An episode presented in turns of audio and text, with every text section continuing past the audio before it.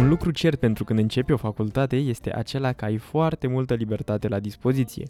Nu mă refer aici neapărat la timpul liber, cât mă refer la oportunitățile pe care le ai ca persoană, sau mai bine spus ca student. Fix pe acest considerent, unii se dezvoltă și ajung să atingă noi orizonturi ale dezvoltării lor, iar alții decad și se complac în diverse idei sau idealuri nocive. În discuția de astăzi îți voi prezenta câteva activități care te vor ajuta să te dezvolți atât ca student cât și ca om pe perioada anilor de studiu. Podcastul este emis săptămânal din frumoasa și însorită Slatina județului Olt, putând fi descărcat și evaluat pe rețelele de podcast, dar și pe site-ul emisiunii ddw.ro, unde îți aștept părerile și ideile. Eu sunt gazda ta Alexandru Marian Răduică, iar tu asculti discuția din weekend.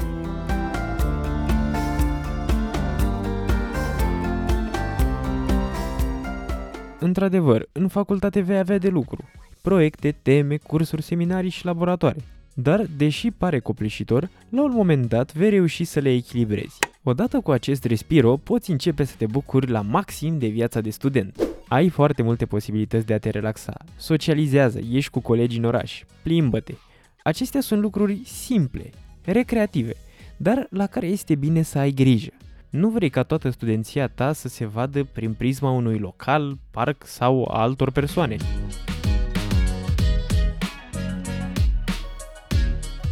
Încearcă să nu fii ignorant și să fii atent la toate oportunitățile ce apar în jurul tău. Ca student, ai acces la proiecte, programe și cursuri specializate, pe lângă cele prezentate la facultate. Și când spun cursuri specializate, mă refer la cursuri în vaste domenii alese de tine, care te pasionează, de la specificul facultății tale, la muzică și până la limbi străine de care nu a mai auzit nimeni. Aha. Ceea ce urmăresc să spun de fapt este că ai la dispoziție timp și posibilități să înveți lucruri noi și interesante. Studenția cuprinde perioada în care un om se poate dezvolta cel mai bine atât din punct de vedere profesional cât și din punct de vedere personal. Nu da cu piciorul la această ocazie. Considerând toate aceste idei, hai să vedem ce poți face în facultate alături de orele aferente din program.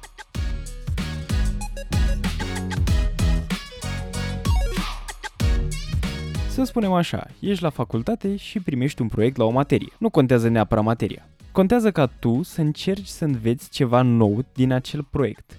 Ceva extra, pe lângă ideea de baza proiectului. Să îl îmbunătățești. Acel ceva s-ar putea ca în viitor să reprezinte baza a ce vei face pentru tot restul vieții. Spun asta pentru că din lucrurile mici se nasc marile pasiuni și tot din lucrurile mici pe care le poți face îți dai seama de ce îți place și pe ce vrei să pui accentul în viitor. Pe scurt, experimentează și singur. Nu te limita doar la cerințele proiectului. Evident, orice urmă de originalitate în proiectul tău va fi apreciată și de profesorul de la facultate.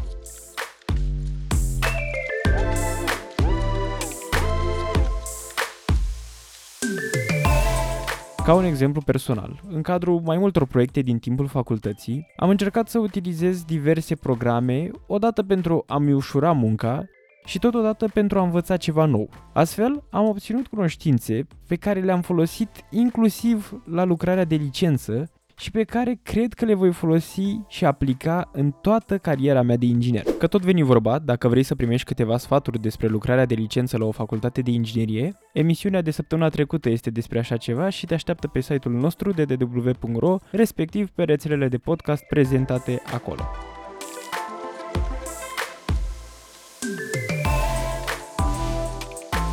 În prezent, mergem cu pași grăbiți către o industrie digitalizată, automatizată și complet operată de pe calculator. În urma a ce am experimentat și eu, pot să spun că, indiferent de facultatea de inginerie la care te afli, învățarea unui limbaj de programare este binevenită. Din ce am văzut în exterior și înțeles de pe la profesorii care au lucrat recent pe teren, în prezent sunt destul de bine văzute ca limbaje de programare Python și versiunile de C, C Sharp și C++. Ca sfat pentru o învățare mai ușoară, încearcă să-ți setezi un mic proiect sau chiar un proiect mai mare primit de la facultate eventual și cu ajutorul limbajului de programare încearcă să-l duci la bun sfârșit. Inițial va părea destul de greu, dar crede-mă pe cuvânt, este mult până când începi.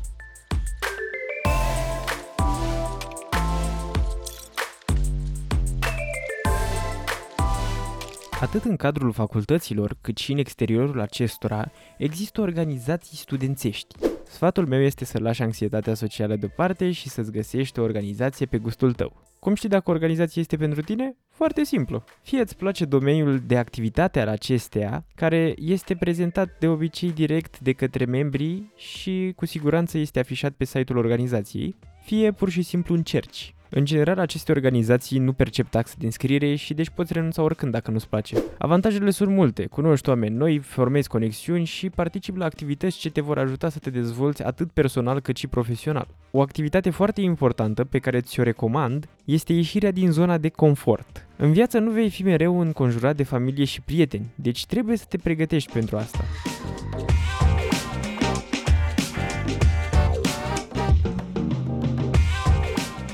Totodată, în cadrul acestor organizații, ai toate șansele să fii invitat la petreceri, excursii sau chiar interviuri de angajare. Deci este o pistă bună de plecare în viața ta de student.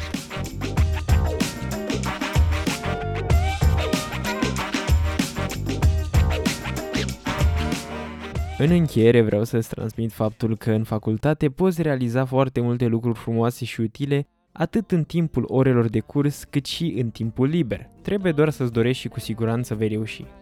Până săptămâna viitoare ne auzim pe site-ul emisiunii ddw.ro, acolo te aștept cu evaluări și comentarii, dar și pe platforma de pe care asculti. Eu sunt gazda ta Alexandru Marian Răduică și tu tocmai ai ascultat discuția din weekend. Dezvoltare frumoasă și o săptămână ușoară. Don't you think that I say la